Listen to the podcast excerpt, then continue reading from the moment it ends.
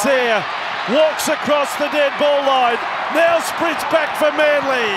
Up he goes, changes direction. This is rugby league, folks. Have a look at it. Links up with Cherry Evans. It's still on for Manly. Away from Hess. Kicks in field. Look who's there. Tom I'm happy with that. Big chase there. My goodness. Hello and welcome to the SC Playbook podcast, proudly brought to you by Pat and George from Mortgage Choice SCW. I'm your host, Tim Williams. We've arrived at the second major Supercoach buy round for the season. Uh, finally, it's going to be a tough week. We'll navigate through it together, but the silver lining is that in a week's time, we won't have to worry about buys, outs, all these sorts of things. So there is a bit of light at the end of the tunnel for us. Here to help us chat through it is the 2019 NRL Supercoach champion, Desi Creek. Des, how are you, mate? Yeah, good, Timmy. Going all right. A little bit cold, but you know the podcast always gets me warmed up. Cold teammate, but uh, the the Supercoach side's pretty pretty red hot, hey? Yeah, well, I had a pretty mediocre round actually. Um, not as good as um, you guys, but I scored around 1100. Um, didn't really move up or down the ranks too much, so you know I'm hoping this week I can make a move with my last trade boost and bring in the heavy artillery um, for this tricky little buy round. That's right, mate. Well, hopefully, we can warm you up over the next hour or so and get you firing going into round 17. Also, here is last year's sixth place Supercoach overall finisher, Clementine Cassidy. Clem, how are you? I'm good, thank you. So I'm coming off a really good round, so I'm super stoked to finally have a good one. Um, I scored a 1282, which is awesome. Um, so it was a nice little jump up the rankings for me because I've kind of been going the other way. So um, I'm 3,939 place now, so still a long way to get into the top thousand, but um, it was a nice week, you know, to get a good score. Um, I won all five of my head-to-heads, which was nice. Like it was like new for me because I don't think I've done that before. Um, but yeah, like it was a good week for me, so I'm stoked you would have won one of them little uh, badges for winning all your head-to-head leagues. The things that you don't realise are actually there. I think I worked out you had badges and you win like gold and silver badges in Supercoach. They're there all the time. Jump onto the site and have a look at the weird badges you've been for all different sorts of things. Uh, we also have a fourth member for the podcast tonight. Not something we normally do, but uh, he's a rare man to get on these days, the old 29 NRL Supercoach runner-up. So when we get a chance, we take it. It is Walson Carlos. Walsh, how are you, mate? Hey Timmy, yeah, yeah, going all right, mate. Um, good to be on tonight. So yeah, I um, I actually had a pretty good week. I thought uh, eleven hundred and seventy three. Um, so went up a little bit. I'm in um, uh, one thousand two hundred fiftieth exactly. So hoping to break into that top thousand. Might not be this week because my round seventeen numbers aren't great. But um, yeah, one five out of my six of um, head to heads. Actually, Clem was the only one that beat me on the weekend. So she had a good, I, I knew that she had a good round because I was following her all. Yeah, I was following her all around there. So, but um, yeah, not to be for me there. But yeah, hopefully, hopefully, all set for a good finish. You picked a bad week to run into an Adonis of the Supercoach world in Clementine. So, mate, at least it's in the past now and your jaw softens up for the run home. So, you must have Desi in the next couple of weeks. There'll be an easy couple of points for you there, and you can you can look forward to head-to-head finals. Kuma Stallions – uh, 1,163 points, so around about par last week, maybe a little bit below. Dropped 260th overall. Uh, I've got a two two to three week mega plan in place, which I worked out about an hour ago. So I'll get to that one a little bit later. It involves six or seven trades, uh, and to set me up for the run home. So pretty excited about that. It'll probably change by tomorrow morning. Anyway, today's show we go through the Supercoach relevant team changes. Our hot topic of the week, we're just going to be basically be looking at how we're all placed for round 17 uh, and then after that, the run home. How many trade trades we've got left? How many we're going to use this week? And numbers for round 17. All the important stuff there. Going into our trades and skivers for round 17. Uh, finishing up with some questions from our SC Playbook audience. Guys, if you haven't yet, please go and subscribe to the SC Playbook podcast. Uh, and if you can, rate it five stars. If you're not going to rate it five stars, just don't worry about it. Find something more important to do. Uh, no, but honestly, we, would appreciate your feedback. Uh, and if you can do that and jump on, it'd be much appreciated. Guys, our data center, S, what do we call it? I don't even know. Stat HQ is live on the website. We launched it last week with some tremendous feedback. Uh, so thank you for all of that. We'll be updating the stats on this every Monday when Supercoach Lockout lifts. It has the price change calculator, all your break evens, all of Adam Darussi's true player ownership data for every single player, positional points v each position in the game, stacks more on there. So jump on, and if there's any teething issues, if you find anything wrong with it, please let us know. Punting Pod with Sam Williams, former Canberra Raiders halfback now. Uh, will be starting all going to plan this week. Also, with a former bookie data analyst who's an absolute gun punter, we'll be looking at a few punting plays for the week and basically just getting into Sam's mind because he's one of the smarter footy minds uh, in the rugby league community. So, very much looking forward to sharing that with everyone there. All right, guys, and one girl. Let's get stuck into the team news for the week, and it is with the Cronulla Sharks. Cameron McInnes benched as per the late change last week. Uh, I believe we have a few Cam McInnes owners in here. I think whilst that would probably mean you wouldn't be buying Cam McInnes this week, he was initially touted as being as a bit of a popular one. But uh, how do you see this impacting McInnes' minutes and his Supercoach output? Yeah, um, I think he got around about 55 minutes. Um, I haven't checked that, but I just I'm an owner, so I was keeping an eye on, on when he got got on the field and that. Um, he still racked up some pretty decent numbers. Um, he doesn't have a lot of upside with his attack. Like he doesn't look to break tackles as much as you'd think that he would. Uh, maybe the wet didn't suit him as much uh, last time. So um, when it's drier, he can probably punch him behind the ruck and things like that. So I, I, wouldn't be buying him if I was if I didn't have him, but I'll probably hold on to him. But I'm um, certainly going to look to turn him into um, probably Harry Grant, um, Damien Cook, or some you know like a second row that Cam Murray or something like that for the run home. Nice, mate. Yeah, 41 minutes in that game, which, I mean, surely not going to be the norm going forward. He had 48 in base in that time, which is ridiculous. Um, and as you said, it like they've named a four forward bench again, the Sharkies. So whether or not that lasts, we don't know. But I don't. He'll be basically being turned into Harry Grant for most people post round 17 anyway. So not a massive issue, um, but hopefully for owners he can punch out a sort of 50 plus score there. Andrew Fifita, uh, has been named in the team as an owner who, who's praying for 20 to 30 points for him this weekend. I was a bit concerned he'd drop out of that side, but he's still there for the time being. That being said, Hamlin-Uele has been named on the extended bench, so I'm a little bit worried that he could drop out of that one. Desi, Grant Anderson has survived for now. Got named last week over Dini Ieremia, uh, which was very promising for his credentials in that side and his job security. Didn't have the best of games, but as it stands this week, Ieremia named on the other wing Nick Meaney's been shifted to five eight with Jayden Nikorima dropping out of the squad. So, mate, as it stands, Anderson is a uh, in the team for now. Uh, hopefully, it stays that way. Yeah, that was uh, your good word there, Timmy. We uh, we all went off your advice on him and grabbed him, so he's looking good. Um, I probably wouldn't bring him in this week though if I didn't have him already. Mm, yeah, I was a little bit nervous on that one. Had good word, but things changed very quickly, and I was ready to be crucified if he got dropped out of that side. Uh, Chris Randall has been his super Supercoach credentials impacted by the return of Jayden Brailey from a very very lengthy injury there at the Knights. Um, nothing major to talk about there, other than the fact that those who did hold on to Chris Randall, bit of a bugger for them. Clementine, one of the real absolute bummers for a lot of super coaches. Campbell Graham is out with, uh, I believe, to be I think a fractured eye socket or something. Looks to be six to eight week injury. Awful news for his owners, myself included. Good news for the job security of Isaiah Tass, who scored 70 odd last week and looks locked into a centre spot for the time being. Uh, firstly, are you a Campbell Graham owner, and is Isaiah Tass someone you're interested in? Yeah, so I am a Campbell Graham owner, so I am kind of sad about that. But at the same time, I'm going to look on the positive side, and it does let me free up a bit of cash moving him on to get a little peppy because otherwise I probably couldn't get him. Um, so yes, I am kind of keen on Tass. Um, so I was tossing up between him and um, Peoples at one point, and I went for Peoples. So I totally chose the wrong person. Um, but yeah, I think he's like a really good downgrade. He's got really good. Well, you'd assume he has good job security now. So um, if you want to downgrade um, Campbell Graham to him, I think fully do it. Um, and then yeah, use your cash elsewhere to get in. You know, like a gun like Lil Pappy, or you know someone that maybe you're going to struggle to get in otherwise. So I have to look at the silver lining. Like I feel so sorry for Campbell Graham. Um, but yeah, I'm going to try and look at the silver lining.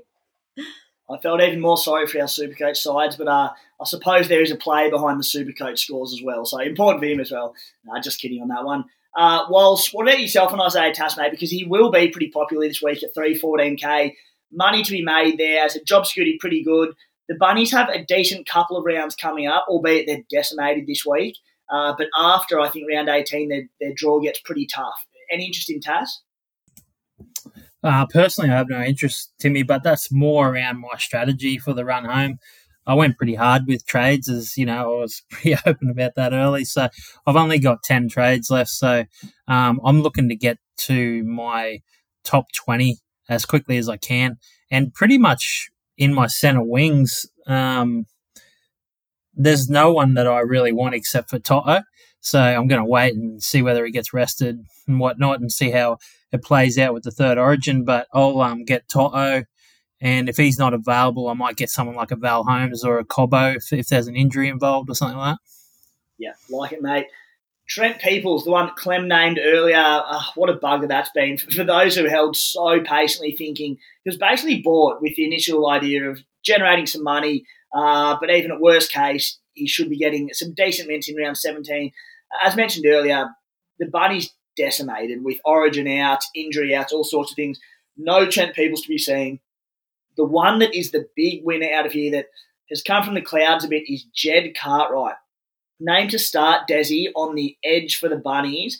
They've got a bench currently of Nikorima and Taff, so we've got two backs there. Michael Chee-Kam, who's an edge back rower slash sort of utility, and David Moali, who's a middle.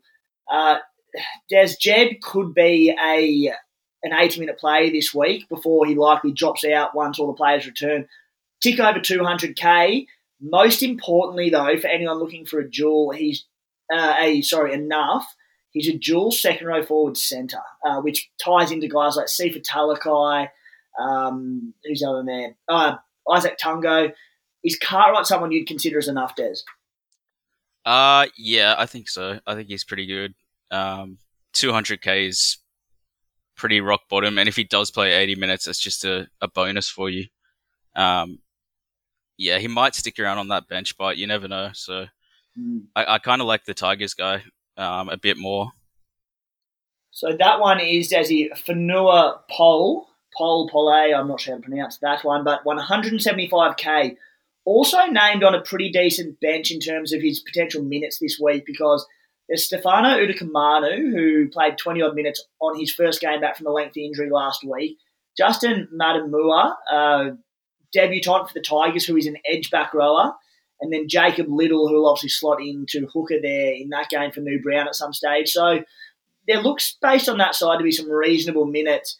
Uh, Clementine, what's your take on those guys? So is Pole and also Cartwright guys that you'd look uh, as potential nuffs this week to sort of free up some cash elsewhere and get another number?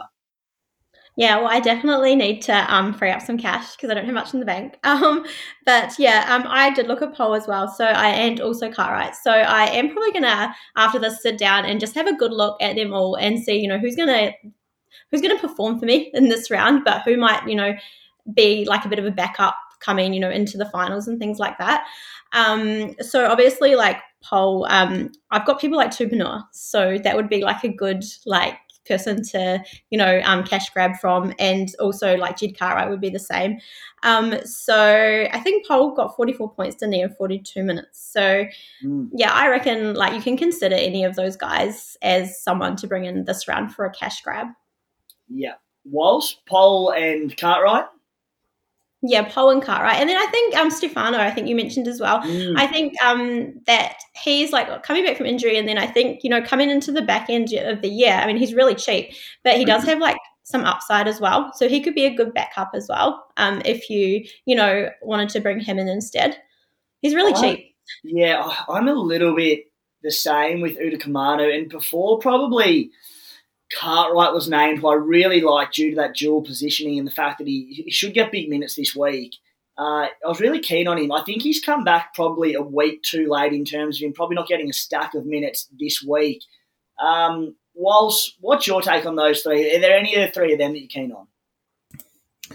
Um, I think Polo's pretty solid for most people to bring in. I won't be bringing him in again. It's just strategy based, but I can understand why people are bringing him in but I would rather nuff out, um, and it's risky. But towards the end of the year, you know, I'm prepared to use um, the auto, auto emergencies, loopholes, and things like that for VCs. So I want to get to that best team and really not have too much left on the bench, which could be risky with injuries coming out of Origin and and um, with this COVID spread.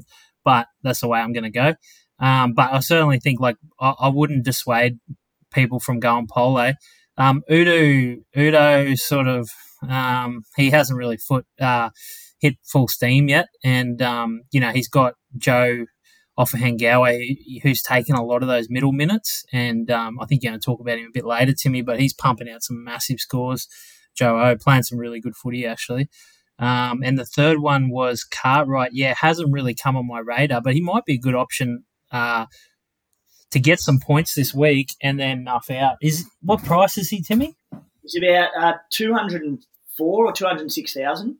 Yeah, so you're paying probably thirty grand just for a score from him this week. So it all depends on your budget. But like if if you've got the money um, where you can pay an extra 30 grand and then just sit him for the rest of it because he's probably not going to play again. Or if he does, that's the only problem. Does he sneak onto that bench um, with all their injuries and, and just become an AE nightmare?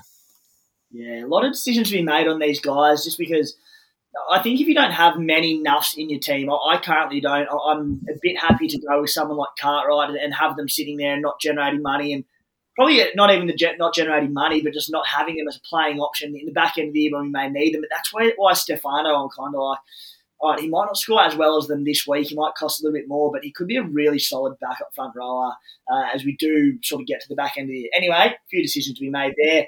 Desi, Ryan Matterson named at lock. Not sure if you're an owner, mate, but what's your take on him? Because he's suffering from a rib cartilage injury that saw him miss last week. I think NRL Physio posted the last week that one to three weeks, and it's a pain tolerance issue as opposed to any sort of aggravation risk in that one. Uh, do you see Maddo as a buy this week? Yeah, absolutely. He's coming in for me. Um, I think he's fairly priced, even with that injury. Yeah, it's a it's a bit of a tricky one because those rib ones we saw earlier in the season, David Fifita had it, and he just you know he was protecting his ribs all the time when he was running. Mm. And if Maddo does that, he's not going to get his arms free and offload and tackle bust like we want him to.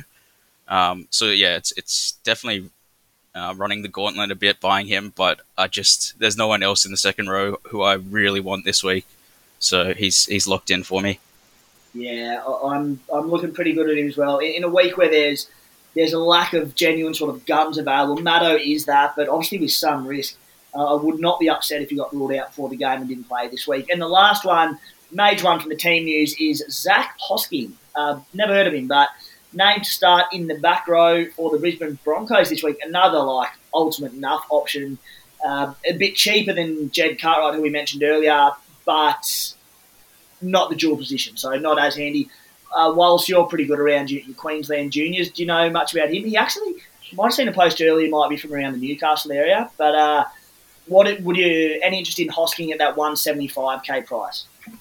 Oh, again, it's probably one I haven't had a big look at, Timmy. But uh, you know, it'd be the type of player that I'm looking for. You know, that would just come in and then drop out because um, what's Payne Haas's injury status? He's, I think it's it's a new one every week with Payne Haas, but I think it was still the AC joint, the the shoulder yeah. injury maybe keeping out for two to three weeks. Yeah, and he's got it in both shoulders now, as far as I knew. So, like, he was a player I traded out last week, and just because that accumulation of, of injuries, you know, I just thought it's just going to be a matter of time until it takes its toll. But, um, yeah, I imagine a player like that just comes in and plays that game and gets drops out. It's a bit like those West boys. Like, um, I think people that are getting in Pole and that, you know, you can't get him in with any expectation that he's going to play the rest of the season because this is typical Tim Sheens. Like he's going to blood these kids. You know, I know Kimmorley's the coach, but Sheens has got a big hand in this. He's going to blood the kid. He's blooding another kid this week. Like they're not going to play him for the, the next nine weeks. So I'd highly doubt it. I know he's he's pretty highly touted, this young fella, but they're probably going to play him for three weeks, put him back to reserve grade and that sort of stuff, and just get a few games into him, and then get get him to go back and work on the game, which is which is good development. So. I wouldn't bring him in with any belief that he's going to, you know, keep playing and keep earning your money. So in terms of being a cash cow moving forward, I wouldn't have any expectation of Pole or or any of these blokes to kick on at this stage of the year. Yeah, that's well said, mate. These Hoskins, Poles, Cartwrights, you don't be banking on sort of money out of too many of them because uh, it very well may not occur, and if so, very minimally. So, you know, work work out how you're going to approach those sort of things. Uh, guys, have you been wondering whether you can really afford to buy that new car or even thought you need some extra cash to help take your business to the next level? Whatever the goal is, Pat and George from Mortgage Choice are here to help you know the numbers. With over 35 different lenders on their panel, the boys will find the perfect solution for any type of loan. Message them via their Instagram at Pat and George Mortgage Choice, all one word, or give them a call on 02 9521 1611. Don't forget, mention the special code SC Playbook for your free numbers consult. Uh, we had the boys on last week. I know that plenty plenty have taken up the free consult as well with them guys and raved about them. So give them a call if you're in their position. Guys, topic for the week, basically all around how we're all situated for round 17. Uh, I've got a few different questions here, and I'll shoot through you one by one, and you can let me know where you're sitting. Des, I'll start with you, mate. How many numbers do you have for round 17 at this stage? Uh, currently, I have 12 players. Um, that's before trade, so I could roll out 16 um, if I use my trade boost, which I plan to do. But I think, given the gravity of the situation regarding not having Ryan Papenhuyzen, I'll have to sell Ezra Mam and move Hynes back up to the halfback position. You know, it's it's unfortunate, but you got to make sacrifices sometimes. I'm going to sacrifice Mam's points. He probably scores 60 odd, 70. Um, pretty easy matchup, but you know, p- perhaps in his own right, it, it, just gives you peace of mind. You know, owning him. Anyone without Papenhuyzen is going to have a rough sleep the next few nights. Do you have Munster, mate? I don't. I sold him last week to Dylan Brown. Okay, yeah, no, I see that exact situation in them because I'm going to have to go Munster uh, to get to Papenhuyzen. So yeah, the, the man one, it's a tough one, but you know, realistically, probably one worth doing. Walsh, numbers check. How many have you got this week? Uh, Timmy, I've got nine. Um, and I think like now it's sort of I've been talking about this all year, I think, but it's sort of coming to that situation where I'm probably coming to the reality where I might stop.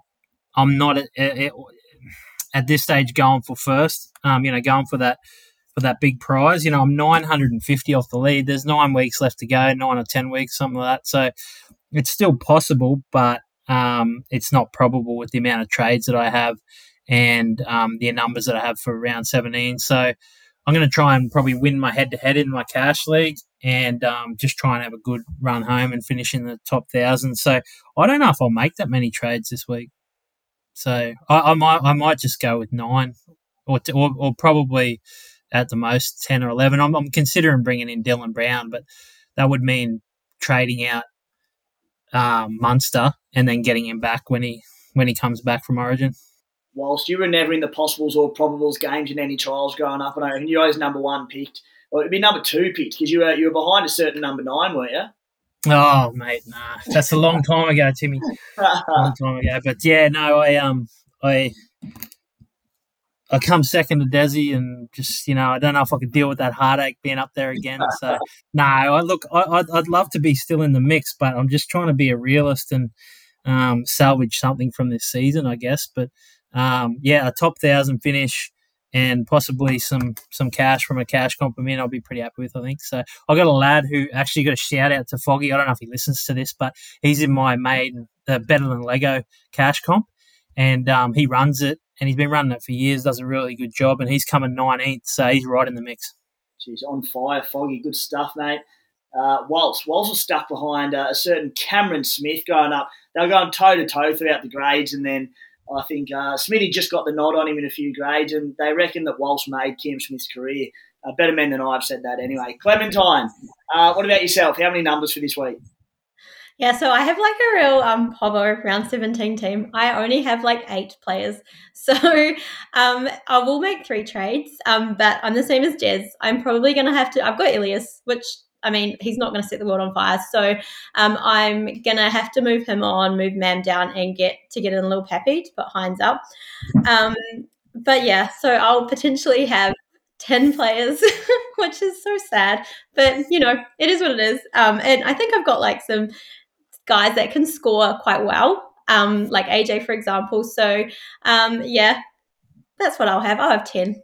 Yeah, I wouldn't be too disheartened by it. Like, as well said before, there's numbers, I mean, they're important this week, but people with a lot of numbers may find themselves struggling for, for a bit of strength in the back end of the season. So I said, don't be too disheartened uh, on that one. For the Stallions, 13 at this week. That'll be post trades, and that is using four trades this week. So going pretty hard at it. Uh, yeah, for as it, as it stands. Desi, how about how many nuffs or non-active players will you have in your in your side after this week? Uh, well, I don't have any right now, but I think I'll be bringing in Fonua Pole. Um, so yeah, probably just one moving forward. One is all you need for the loop. Um, I might get a second one down the track if I if I'm strapped for cash um, later in the season and I need to bring in you know guys in the back end, bring back guys like Grant and Munster. Might have to grab a second one, but yeah, one is one's enough. You really are a changed man this year, Desi. Oh, I'm trying, mate. I'm trying. um, but honestly, like, your strategy between like, and, it's good, good adaptability, but you used to go really hard on your trades. I felt like in previous years, correct me if I'm wrong, but you had a lot of, uh, you had probably more nuffs at this stage of year than most teams. What's changed this year in terms of your approach? Oh, I'm just I'm wary of, of the back end of this season. As well said, um, there's lots of COVID variants spreading around, and it's it might mm. cause absolute chaos. And, and it's not just COVID; it's flu as well. Um, they're all getting struck with. So um, I think yeah, I'm prioritizing depth this season a bit more. Yeah, fair enough, mate. Wallace, what about yourself, mate? Any uh, nuffs non-active in your side? Uh, I've got two, Timmy, but one's sort of um, you know, like a backhanded enough, I suppose, it was Trent Peoples. But, you know, considering he's not surfaced in the extended squad this week, I'm considering him enough moving forward. Um, he's not in the South plans. And then I've got another lad that I nuffed out. Um, I'm not even sure who he is, never heard of him before, um, from Parramatta. Um, I'm, I'm looking to get maybe four, maybe five nuffs, you know, so really capitalize on my team value, which I've been talking to you boys all year about how valuable my team is, but hasn't necessarily translated to a higher ranking. Um, but since I've got such a valuable team, I think I'll just make some tough decisions, nuff out a few um, players, and and try and run with 2021. So, you, you mentioned for a little bit low on trades, and, and for the reasons Desi mentioned before, um, you're obviously going very hard not much concern that you could be left really short potentially back end of the year should certain things strike? Yeah, there's some concern, but I mean, you know, no risk, no reward, I guess. But you know, it's um, it, there's you know, you, you can spend a lot of time worrying about things that never happen. So um, that's you know, in footy and in life. So I think just go ahead and and just try and act as if they're all going to be fit. Have a few people in reserve. You know, if you've got to take an AE here and there, and you don't have much um, much rubbish sitting on your bench, then you're probably going to get a good AE anyway. So that's the way I see it.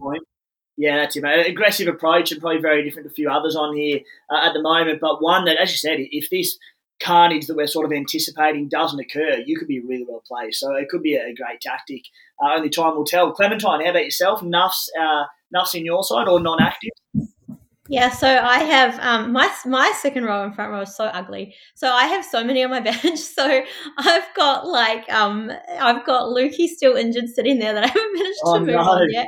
I've got Peoples who's now basically turned into enough, and I've also got Mama Sia just sitting there. I use him like to swap between, so he's actually been quite handy, you know. Um, but yeah, so I obviously need to do a bit of a cash grab this week as well. So it's very likely I could end up with another one too. Um, I do only have 11 trades left. Yeah, 11 trades left. So I want to make three this week and I've got no boosts. So I went a bit crazy there, but you know, it is what it is. Clem, you could have uh, you could have just you could have covered yourself really easy then just said you were taking the Waltz approach and just going hard, being very aggressive, but instead you called out all your mistakes. Waltz? Yeah, I meant to say before, Timmy, that I do have Cotter sitting on my bench, so I haven't decided what to do with him yet. I think he could be a bit of a pod for the run home mm. if he comes back. Um, but then in the in the back of my mind, I'm thinking hamstring injuries. I might just turn him into a, like a Harry Grant or Damien Cook, or you know, like one of the back, multiple back rowers that I see as being you know opportunities for the for the run home. Uh, it, yeah, I've had a few questions around Cotter, and I thought a little bit similar. If it was any other injury to a hammy, you'd be like, you know what, just hold him and, and be a pod for the back end. But hammies are just an, an obviously an aggravation sort of injury risk, but also just limited minutes, isn't it? Um, yeah, especially when he's playing those minutes. And like, if you really have a look at what the Cowboys have done, I mean, they've just saved up, saved up, saved up Jason Taumalolo. So I could. He's one of the blokes like on numbers. You'd probably think, yeah, he's maybe a trade out, but I couldn't possibly trade him out because I think he's going to play some massive games, like minutes and games at the back end of the year. Yeah. Uh, I have no actual nuffs as it stands, but I've got a couple that could become them very quickly, which I'm a little bit concerned about. As someone who does uh, sort of prioritise depth, Anderson, I fear, could be enough very soon. Although I did see Reimis Smith is out for the season, which is a blow for him. Uh, Andrew Fifita, I've also got, who I'm also not convinced will play this week uh, if Hanley Noeli does come back. What about, and then potentially Cartwright coming in? So that's aiding that little decision there a little bit. Uh, Desi, after this week, how many trades left? Uh, well, I've got 14 now, so after the boost, I'll have 10 left. Walls? I have 10 now, Timmy. So probably nine or 10. I mean, I don't, I think at the moment I'm struggling for a trade. I mean, I, I think I'm, yeah, I don't know. I, I, might make one, I might make two, but I might make none. Yep. Clem? I'll have eight left. So, Ooh, yeah, one each week. no yeah. boosts. You can give me one of your boosts if you want. yeah, yeah, I've got one up the sleeve actually after this week, so we'll, we'll see if you play your cards right. Uh, I'm sitting on nine after this week at this stage, and I think anywhere from if you've got anything over ten, you're pretty well placed trades wise. Anywhere from sort of eight or nine, where myself, Clem, and Walsh are, I think that'd be pretty average. Anything less than eight, uh, you'd be getting a little bit concerned on that one. Uh, Desi, any players you you really like? Let's not go through um, every player that we want back, but who are the players that you consider must-haves coming back into your team after round 17 or for the run home? Uh, I think Harry Grant's number one. He's just evidently the best hooker, um, so you've got to get him straight back in. Munster as well, in career best form. I don't see how you could run anyone but him um, in five eighth. Or I mean, Drinkwater and um, Dylan Brown are also options, but probably want him back. And Cam Murray is the last guy in second row. I just think he always ends the season um, on fire. So those are the three guys I'll be targeting post bye round. Whilst outside of Munster, Grant, and Cam Murray, anyone you think is a must have for the run home, or are any of them three do you see as not being necessarily must haves? Um, the ones that I want, eh, the ones that I want back that I've traded out is probably Harry Grant and possibly Dylan Brown. Dylan Brown is oh, it's causing me a lot of grief for this week, but I'm I'm not 100 percent sure what I'm going to do with Dylan Brown. But the ones that um, I think are must for the run home is Toto, and I would have said Cam Murray, but I would say there's a number of back rowers there, like you know a plethora of the Cam Murray, Adam Elliott, Sean Lane, um, Josh Curran, Tohu Harris, David Fifita, Pat Carrigan, like all of those. There's an argument for all of them, so I think that's really good going in the run home because it'll be a point of difference. And the only other ones I'd say, Timmy, is um, I think Joe Tapine is a must yeah, for the run home. Christ. Whilst Taps has just like he's he's had some increased minutes, but nothing sort of substantial. Maybe an extra five to ten he's just going bonkers. Well, like, what do you put that down to? And, and like, because it's not like he's a rookie who's come up out of nowhere. He's just found some tremendous form, hasn't he? Yeah, he's in career best form. The only thing to look out for, I guess, is like, you know, historically, Papali'i's always come off the back of Origin. Um, and, and, just exploded, you know, both in Super Coach and NRL wise. So I don't know if that'll affect him at all. But Tapine, like I heard Ricky Stuart talking about, he's in career best form, and he's got blokes behind him like Horsburgh and that that are just that are almost in career best form as well. Like it's they've been a bit unlucky, Canberra, and it's been well documented. But it's sort of staggering that they're not a side that's entrenched in the top eight because their forward pack is so dominant. I think Hudson Young's in career best form as well, and um, yeah, like Joe Tapine, just every week he's he's just putting up you know staggering numbers and just his play in pure NRL. It's it's great to watch. That game against the Dragons on the weekend, as brutal as a finish as it was for us Canberra fans, I, I watched it and thought, "Oh, taps." You know, pretty decent minutes. There, sixty-seven minutes, but I thought I, I didn't think he, he did too much. He had that line break there that should have been a try, if not for a Cody Ramsey miracle coat hanger. Comes off the field and he's 94 points with 70 in base, which is absurd. Um, so Taps, someone who I was happy not to have all season, and all of a sudden, you know, he's verging on, a must-have on what he's doing.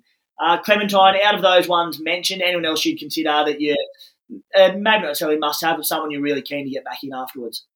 No, none. I think they um, mentioned all the ones that I'm keen on. So I'm definitely keen on getting back in Harry Grant. So um, maybe around round 19 when he's dropped a little bit more cash. Um, so I'll definitely be getting him back in. Um, and then also, obviously, Munster. I really want him back in as well. And I have a pretty strong centre wing, but um, I do want to get Brian To'o. I think he's an absolute must for that run home. Um, and then I'll look at my um, second ugly second row and um, decide who to put up there.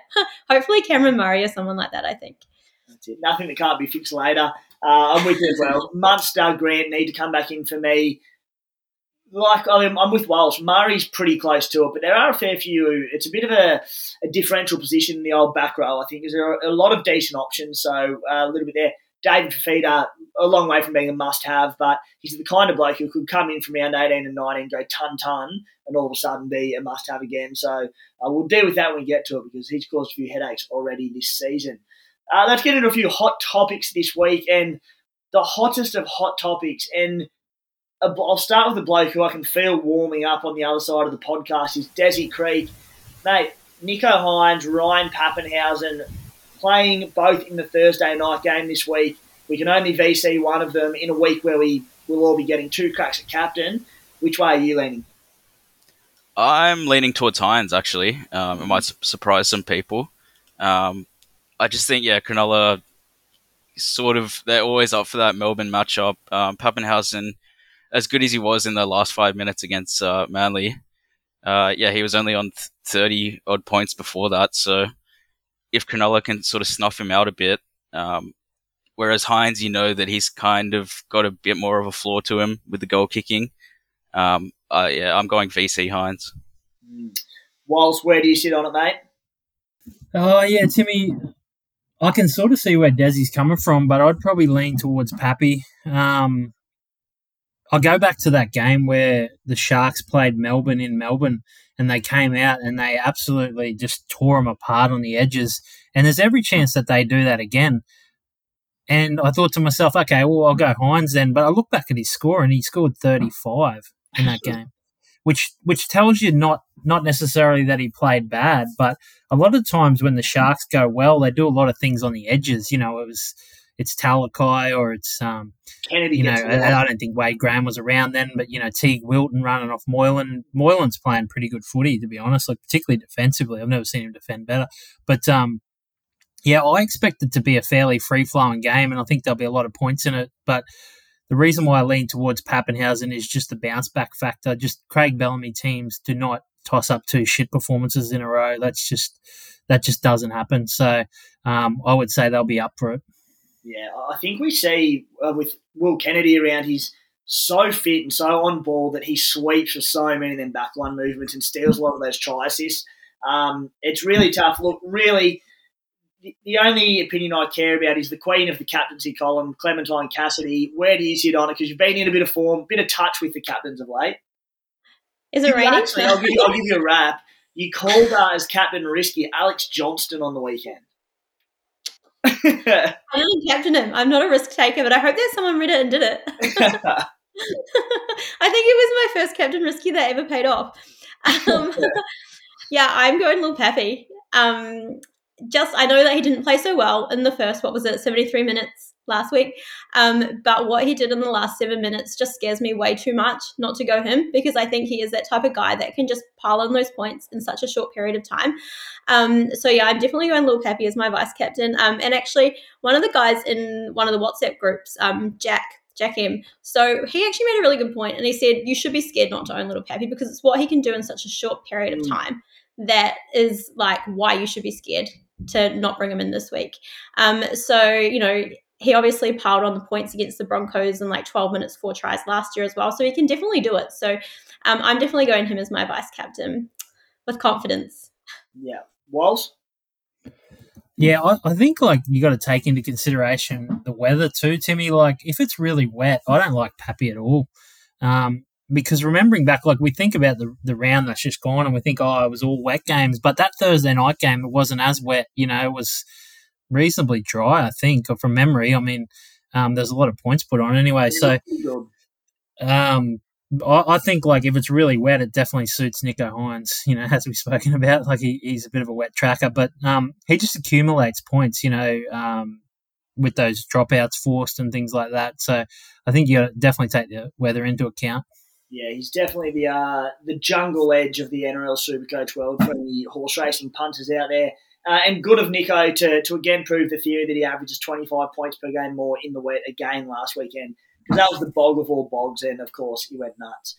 Um, Shannon Harris, fifth most purchased player as enough this week. Obviously, got that dual position. This was prior to teams coming out this afternoon, so uh, I think you'll find that anyone who has got Shannon Harris, someone like Cartwright with the the back row set CT dub dual position would be a better buy this week because while there's some AE sort of emergency risk later on in the year, um, he at least will offer you points this week. So pretty beneficial for me. Um, whilst I go back to you, to the bloke you mentioned earlier, Joe Ofahengaue, five round average of 75 points per game.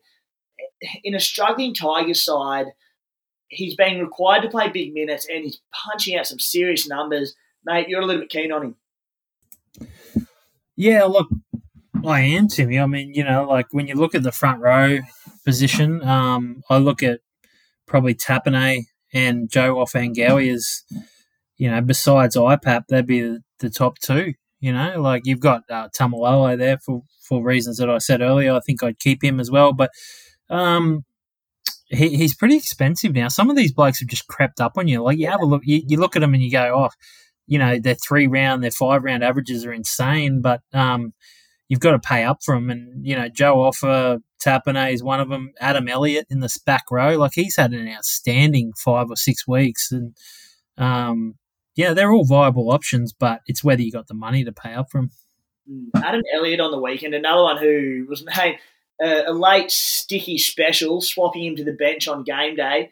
Only played the 49 minutes off the bench, 77 points with 47 in base. He's been tremendous for the Raiders. Um, moving on. Oh no, Desi, you're you're pretty keen on Joe as well. Yep. Um, I, I, I don't know if I'd put him as top two or three. I'd, I'd still rather. I think I'm going to hold on to Payne Haas. Um, mm. I know mm. there's the injury concern, but yeah, I'm, as you know, I'm I'm going a bit uh, sober on the trades. Um, so yeah, I'm I'm thinking I'll just hold Haas. I think he can produce just as good as um, Ofahengaue, if not better. So a lot of questions around for hold or sell Payne Haas. You're in team sell, uh, sorry, hold, whilst yep. you sold him last week, and that was prior to his most recent injury. What was your thought behind it? Uh, I sold him. I, originally, I sold Tago, um, but then I was talking to you boys on the chat, and I sort of I had cold feet on the Tago thing because there's so much upside for those Panthers outside back. So I brought him back in, and I got rid of Payne Haas just purely on the injuries. But like I'm thinking right now, uh, after what Desi said, totally makes sense. Um, if Payne Haas is getting the minutes that he should be getting, you know, and he's fit and he's 60 minutes, then yeah, 100% he's a better player than Joe Ofahengaue, and he's a better super coach player, but it's just whether you can trust his body. Yeah, he's pretty banged up. Mm. He's getting belted around, and Brisbane do not want to give him less than minutes to give him a bit of a spell or a week off. Uh, it's now been forced upon them because of injury, so Anyway, hopefully for those who are holding, the pain comes back sooner rather than later. For those who don't own, let's hope he has a month off and gets himself right. Clementine, your boy, the cheese, uh, has again attracted interest after a good score last week. Scored that mad strip try against Manly. 66 points in 61 minutes. Harry Grant on origin duty, so he'll start at hooker this week uh, and he'd anticipate pretty decent minutes. Where do you see him? Because he had some underwhelming weeks in the couple of weeks prior. He did look a bit better against Manly, and he's still very cheap at 350k. Uh, is he someone you'd still consider a buy this weekend? Uh, I'm aware that there's a little bit of bias in. We, we should disclaim your love for the cheese. no, he's hurt me so much. Like he's hurt me so much this year. So honestly, um, if I didn't already own him, I probably wouldn't be bringing him in this week. Um, but that's just me. Um, he does. He is capable of a massive score. Like he's capable of a really good score when you know Harry Grant's not playing. So obviously he did really well last week when I didn't play him. But then I played him the week before and he got like 24. So he is really super capable as well of knocking out a real crap score. Um, so look, I think that there I think that there's better players to bring in if you're bringing him in just for this round. Um, and maybe, you know, if Harry gets rested at the end of the year. Um, but yeah, I probably wouldn't bring him in this round, which is heartbreaking to say, but he's hurt me too much. Desi, we move on to the trade outs this week. Jacob Kiraz, number one. Uh, we all know that the spy is a bit of a fanboy of Kiraz. He had a couple of really, really big weeks. He's averaging well this season. Uh, the doggies are coming good. Number one trade out after a poor week last week. I believe you own. Do, do you agree with that as a trade out, or do you think he's a, a hold? Yeah, he's he's a pretty good depth player. You could probably play him on matchups for the rest of the year. I mean, the Bulldogs look good to me, um, and he he's in center, so he's getting more ball. Um, kind of limits his. Yeah, I don't know. It's it's a tough one. It really is. Uh, what is he? He's close to 500k, so Mm. I, I don't blame people cashing him in, but um, yeah, he's he's definitely a good depth player to just hold in your center wing. I don't see why he's the number one trade out. Would, there's plenty of guys I'd trade out before him. Yeah, and this is recording just after teams have dropped. So I mean, a guy like probably Campbell Graham and may shoot up to that pretty quickly. But uh, regardless, he'll be a popular trade out.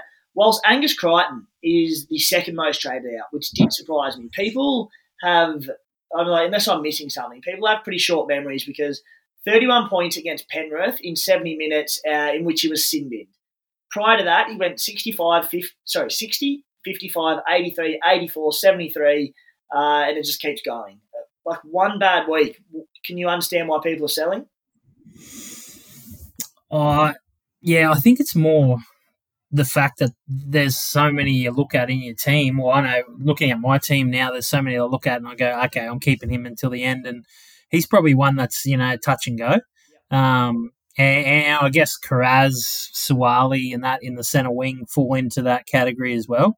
Um, people want to start cashing in money and um, upgrading somewhere. So he's he's he seems like an obvious choice, but like Desi said, it might be the pod play just not to trade him out and um, see some big scores from him at the back end of the year. I mean, the Roosters have a fairly decent run. Um, I think they're going to come good. The Roosters. I'm, I'm pretty confident. That's probably why I'm going to keep Suaalii. To be fair. Yeah, I think I think uh, Angus Crichton is definitely a hold personally. Uh, Maxi King is a bloke who just every time you go to sell him, he makes a case not to because he keeps pumping out, pumping out good scores. Since uh, his minutes have increased over the past six weeks, in the last five weeks, he's rocking a five round average of 63, three round average of 66. His base the last few weeks have been 47, 56, 64, 53, 51 serious numbers. More importantly, Clementine is he's been given dual second row, front row status, which we all know is so so handy throughout the year when it comes to our trades, uh, our depth inside, particularly Papali'i, Taumalolo with the same positioning. Uh, a guy that I'd been selling this week for a long time, I think he's just going to stay there and sit as my backup front row at the moment because with the Campbell Graham injury, I've got players that, that I can trade out elsewhere now. Where do you sit on King? Uh, yeah, so I'm just going to keep him, like you said, as my backup front row. Um, I think he's knocking out really good scores, um, and I think he's like a good backup to have if you know someone else is out and you have to play him. Um, you're not going to end up with like a score of 20 or 30, or you know something that you're going to be sad about. So um, I don't really understand why he's um, so traded out. Um, I'll definitely be keeping him. On top of that, Tevita Pangai Jr. now set to miss some action, so it can only help King's minutes. Uh, all that being said, I I think he's fine to sell this week, just the way my sort of team's panned out, particularly with Campbell Graham. Uh, it'll probably mean that I hold and just play as a backup front row for the time being. But I think anyone selling him, like if anyone that's holding Max King, but they're selling Angus Crichton and, and you know they've got them in dual positions where they can swing King, I'd be um, swing King. Bit of throwback to the old cricket days. Uh, Max King, I'd be selling before Angus Crichton every day of the week. Desi, James Tedesco, number fifth most sold player this week. That surprised me. What do you reckon? It's obviously people Yeah. got Papenhuyzen. I understand that, but um, sorry to cut you off. Round 18 against the Dragons. It's a three day backup, but with the Roosters struggling to make the top eight, fighting for a spot in the finals, if, if Teddy gets through Origin, I think he plays round 18 against the Dragons. Yeah, he may very well, and as well said as well, the Roosters might come good back end. It's funny you say that because I'm right now, as of right now, I'm trading out both Angus and Teddy. I'm getting rid of my Roosters. Um, yeah, I mean, I, I've just got to I've got to do it um, to get Papenhuyzen, and I'm I'm bringing in Latrell as well. That's kind of that's why I'm VC Hynes, so I can captain Latrell behind. Uh, it's, a, it's a bit of a pod play, um, but yeah, if I didn't have Latrell, I'd definitely have the VC on Paps. Right. Um, so I don't want I don't want to lead people astray there. So Teddy, Um, so Teddy and Mam are going out for you, and Latrell and Pappy coming in. That's correct. Yep, um, I'm going full throttle on this round. Um, This is much I- more I think- as um, yeah, I I just think the bunnies might put a number on them even without um, Cook and Murray there. I think Latrell is just looking super fired up after his his holiday. We'll call it that um, to America. But um, yeah, I, I just feel like when Latrell's on, and he's got the goal kicking as well, so he's he's got a bit of a flaw to him. When he's on, he's seriously like the best player in the comp. Um, he could average 100 for the run home, um, which I don't think Tedesco can do. I think Teddy will continue his 70 average. So I don't know. It's it's nine rounds, and I'm backing Latrell to outscore him. Hmm, I, I'm, uh, I'm going to throw it to Walsh here because I think you're mad, Desi, personally, and, and I think I could be wrong. Walsh is with me. What do you reckon?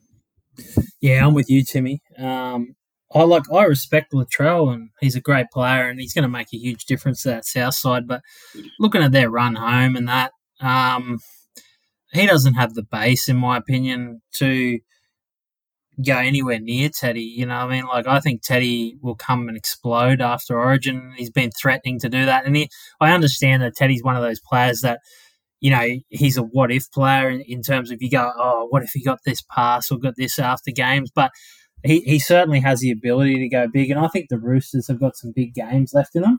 Whereas I've never really rated South Sydney this year. I don't think Cody Walker's the same player that he was. Um, they might scrape into the eight on the back of Latrell, but I just I just don't think that he's going to pump out that many big scores. I, I can't see it. Yeah, and I think it was um, another good one of the greats of the Supercoach community, Aman, uh, put up, I think it was him, that put up a stat today or yesterday about Latrell being sort of pretty fixture proof and scoring well against the, the better sides in in the NRL and in Supercoach.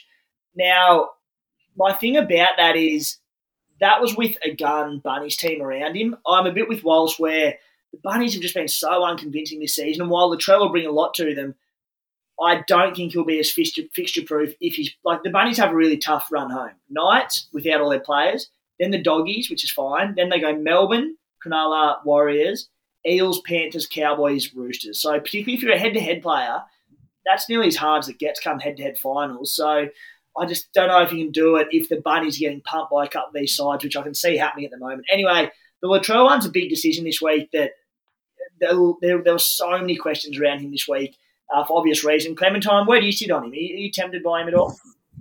Um, I was slightly tempted, but then I was thinking, you know, like Teddy, they, they want to get the eight and the eight right, the Roosters. So you just think he's going to come back from Origin, and you think he's going to have like a really good run and like smash out a few good scores. So I think my final fullbacks are just going to be Teddy and Little Pappy, and I'll just have them in there from this round. Um, but yeah, I can see why people are going Latrell, and I think he would be a bit of a pod as well. So you know, like um, if you're a head-to-head player or something like that, you might want to get him. You know, for match like for you know whoever your matchups are and things like that. But yeah, I definitely wouldn't be trading out Teddy, although I was tempted, and then I stopped myself. yeah, I knew, you knew you couldn't bring yourself to do it. No, I Um, couldn't do it. I felt too bad. Uh, and the last one on this list, uh, who was just like, I really just wish I could have kept to myself and not shared it, but I've done it anyway.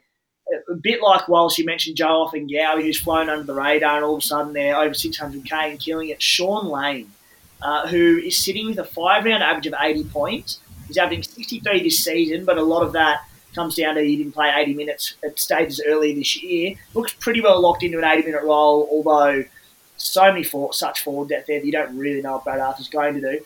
Owned by 0% of the top 100 ranked Supercoach sides through to the top one 10,000 ranked Supercoach sides. All that data adds as awesome true player ownership stats in our data center. Uh, find a player, hit the trades icon, and then scroll down there, and it'll be in there. Great stuff. He's played the full 80 minutes in his past five rounds, and notoriously not a massive base player. He's averaging 50 base in all of them games. Whilst I'm I'm really keen on him at 613k, uh, and you're a little tempted as well. Yeah, I'm probably not as keen as you, Timmy, but I can get around it. Um, I think because I'm making decisions for the next nine weeks, I think it's nine, nine or ten weeks left. Um, then you know I'm taking that more into consideration. So if I was getting in Lane, I've got to be convinced that Lane's someone that I want to keep to the end, and I'm not hundred percent convinced, but I'm, I'm I'm convinced that he's a good option in that back row forward um, position. And like you said, he's a pod player.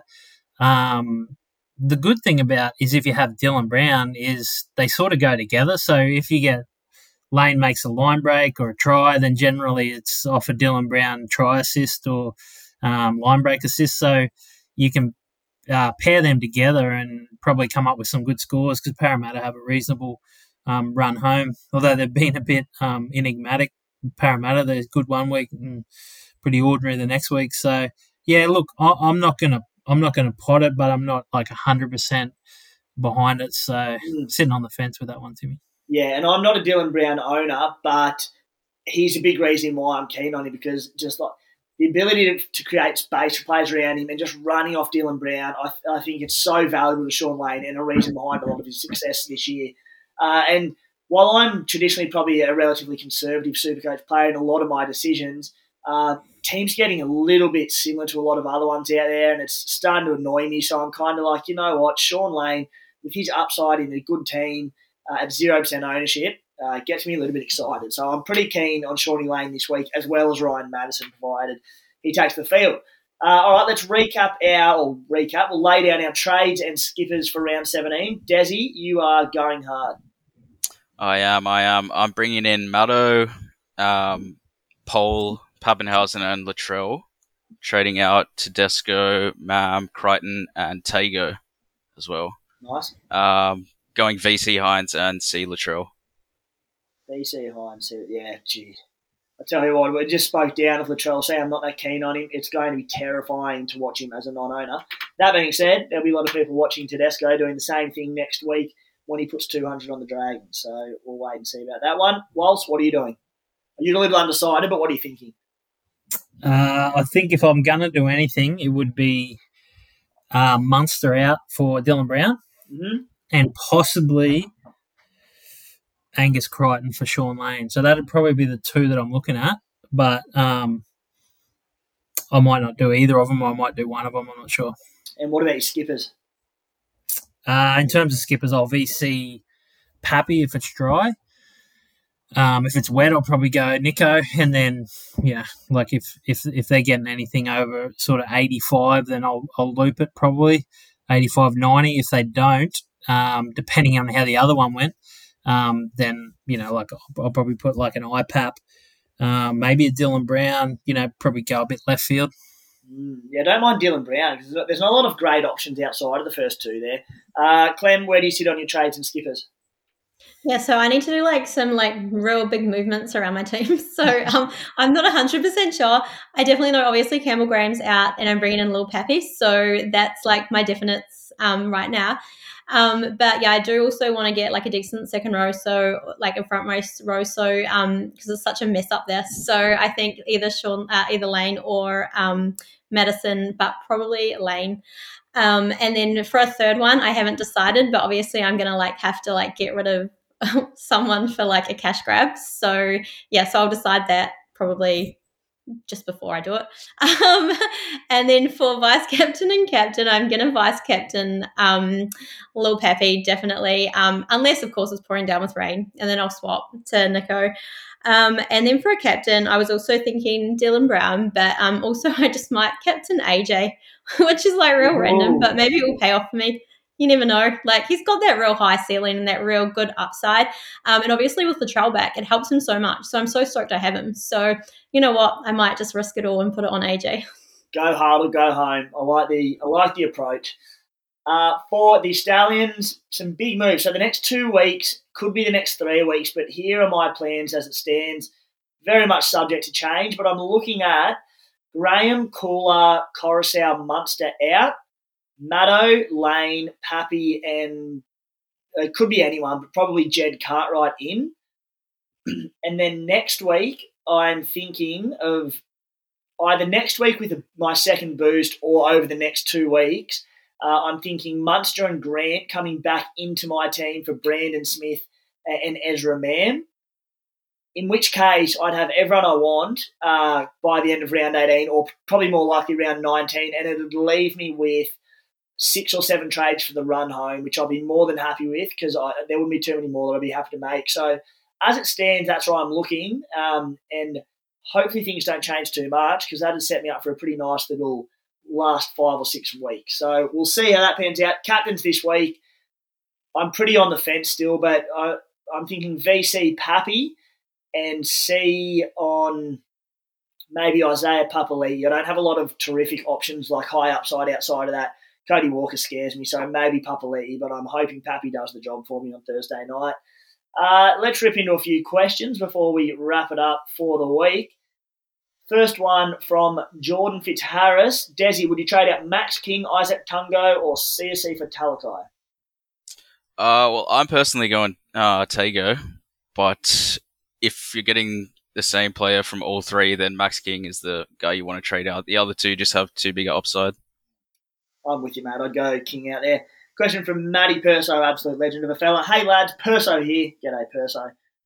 Isaiah Papali'i is the conundrum for me as a non-owner. Like Tim Moody, last year's champion, I haven't had him all season either, and I'm thinking of anti-potting the bloke. Similar to last year, his role has changed mid-season and not playing exclusively on the edge, and his minutes have dropped. Massive break even of 110. Um, is he worth passing for someone like Joe Ofahengaue for the run home at prop? Whilst bit to that, but the question there is, and it's worth noting as we look for antipods, Isaiah Papali'i, um, is he an antipod potential or is he a, a, gun that you just lock in with his round 17 coverage? Yeah, look, I don't mind the way he's thinking, this lad. You know, you, you've got to do, like you said, Timmy, a lot of the teams are looking very similar. Like, if you find these little antipod moves um, that you can do, and they're sort of unthinkable. I mean, if you've got like an IPAP in your side, there's no way you're probably going to trade him out. But mm. if you don't have him, then yeah, maybe that's the way to go. You can get through the season like a lot of players have done so far without Payne Haas. And you know, some people are so scared. It's that fear of missing out on their score that that gets so many people to buy them. But sometimes, like if you didn't go Payne Haas and Taumalolo, there's a lot of chance that you you're going to be right up there if you got the rest of your team right. So um, it's not a bad shout. Question from Nick Babcock: What do we do with Talakai? Um, I won't give my thoughts because I've given them time and time again, but Clementine. I don't know if you still own Talakai or what, but a lot of people looking to sell. What do you have to say to those people? Well, I sold my soul for him. So yeah. I'm just going to hold him now because there's pretty much not much value in me selling him now. Um, I got him like when he was top, top dollar. And I think I broke him because since then he's not had any of those massive scores. Um, so, you know, it, I think it depends um, on the rest of your team. Um, I think you can sell him if you want to, depending on who you're bringing in. Um, but the Sharks do have a pretty good run home. And um, it's just such a pain that he's not playing this weekend. Like, oh, it's so upsetting. Um, but yeah, I think you could trade him if you want to. I'm not going to because I'm never going to get my soul back. So, you know. so yeah, sold your soul for him and got nothing in return. Thanks, Sifa. He's going to repay the faith in the back end of the season. Mark my words. I'm very better. confident. Uh, Desi, one from Mike Roki. Each, please give me a hot tip, ultimate pod captain move this week. Do you have one for me now, Des, or do you want me to come back to you? Um, pod captain. Well, I kind of like AJ, as Clem was saying. He could go absolutely ballistic. Mm. Um, I'm going Latrell. I think that's podding off, you know? Super. Um, but yeah, I, would go someone from the Bunnies. I think they're going to turn up. Question Walsh from Mike Maniardi, aka Jimmy Recard. Love the SC playbook. Best supercoach side for sure. Mike knows how to get his questions answered. Strap in, lads. He's ranked 499. Says he's got 14 trades and two boosts left is Cleary to Pappy via Jules this week, then Drinky to Cleary round 18, bracket round 19 if Cleary is rested, and option. Still just two trades to get Pappy. I've got FOMO bad, but I also want drinks. What do you reckon, Walls? Did he say AKA Jimmy Recard? He did, yeah. Can you hear this, Timmy? Yeah. And I always start. Yeah. If I had a different name, would my life be different? Imagine if I had a name like Jimmy Ricardo, home from the jungle.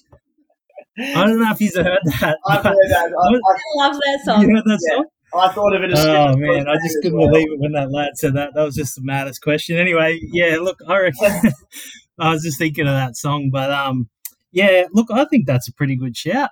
I think that's a pretty good shout. You know, like um, if he's got the trades, get into it. You know, so Selling but mad props for the AKA. Yeah. That is, I, I, I'm pretty sure there's four people on this podcast who, as soon as we hang up, are going straight to listen to Jimmy Recard because what a tune. I'm sure Hilltop Hoods, the Adelaide boys, are listening to this one, so shout out to Hilltop and the fellas. Um, guys, question from Desi Anthony. Uh, apologies for pronunciation here, but Licia Dello looking to trade out has to free up has to free up cash. You've said you're not doing it, Des, but if you were tossing up whether to go Uda Kamanu or Nelson Asofa-Solomona or straight to enough. Now, Big Nelson's one who we we didn't look at, well, we haven't spoken about just yet, so I thought he was definitely worth bringing up. He's priced at 385k, break even of nine, outside of round 10 when he got injured, came back in round 14 and 15. In those three rounds, played limited minutes. He sort of averaged around that 45 to 50 mark. Um, any love, Des, for Sofa Solomona or Uda Kamanu? No, I actually don't like either guy. Um, when you guys were talking about Udo a bit earlier, I was thinking, you know, 295k. I mean, he's cheap, but is he really the best backup that you want? I'd, I'd kind of rather my backups to be scoring 60 and above um, come the end of the season, and I just don't think either of those guys is going to produce that. So I'd I'd lean towards nothing. Clementine, Jakey Man, Cobbo, your boy, the Coblo, to Latrell. What are your thoughts on selling Cobbo? Oh my god, I'm so sad that I've already sold him. How good is he going? He's going so well. Um, but yeah, I would probably do it. Um, if if you know he's made us a lot of cash, Cobbo, well not me anymore because I sold him, but um, he's made us a lot of cash and he does have a really high break even of ninety when he comes back. Um, and you don't know if like he's going to back up from Origin. Um, I would definitely do it because you're probably going to get, I reckon, just as many points out of Latrell, um, if not more. So yeah, I would do it. Poor Cobbo, I do love him. Despite the sell, God bless the bloke. Whilst Riley Milton, Pap, Papenhuyzen, can I wait or do I need him now? I don't have the cash. So it's a it's a relevant question. I'm glad he asked it because we sit here and say, got to get him in this and that. Not as easy said than done. Some people are tearing the teams apart. Do you have to get him this week if you're serious or not? I don't think so. I think there's a world where you can not get him for, you know, maybe a couple of games. It helps that he's not playing at home. I always, I'm always more wary of Papenhuyzen when he's playing at home because uh, you know he's more likely to put on three or four tries um, in a Melbourne blitz.